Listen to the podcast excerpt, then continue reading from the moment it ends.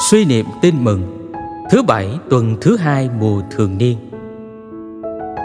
Tin mừng Chúa Giêsu Kitô theo Thánh Marco. Người trở về nhà và đám đông lại kéo đến. Thành thử người và các môn đệ không sao ăn uống được. Thân nhân của người hay tin ấy, liền đi bắt người, vì họ nói rằng người đã mất trí. Suy niệm Sử điệp Chúa Giêsu đã hy sinh sức lực, hy sinh thời giờ để phục vụ mọi người. Điều Chúa làm thật là cao cả tốt đẹp, nhưng những người thân họ hàng lại không chấp nhận. Phải có con mắt đức tin và sống trong tình yêu mới có thể hiểu được công việc của Chúa. Cầu nguyện Lạy ngôi lời Thiên Chúa là tình yêu Thiên Chúa nhập thể. Chúa đã đến bày tỏ tình yêu vô bờ bến của Thiên Chúa.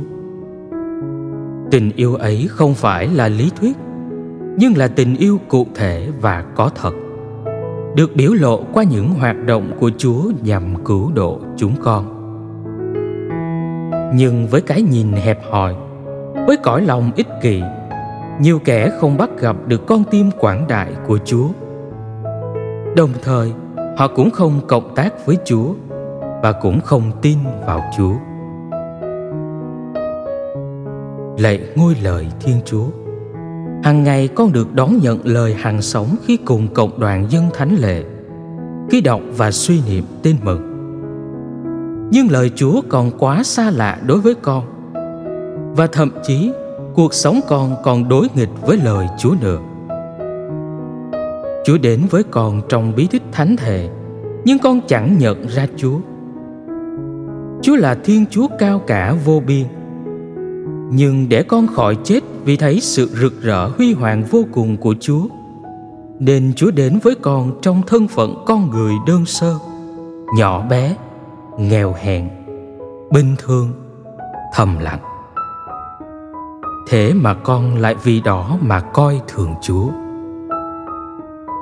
Xin Chúa mở mắt cho con nhìn thấy các công trình Chúa thực hiện.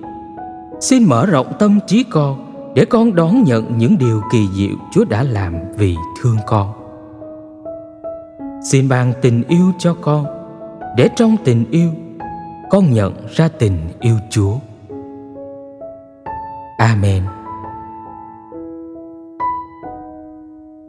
Ghi nhớ. Những thân nhân của người nói người đã mất trí.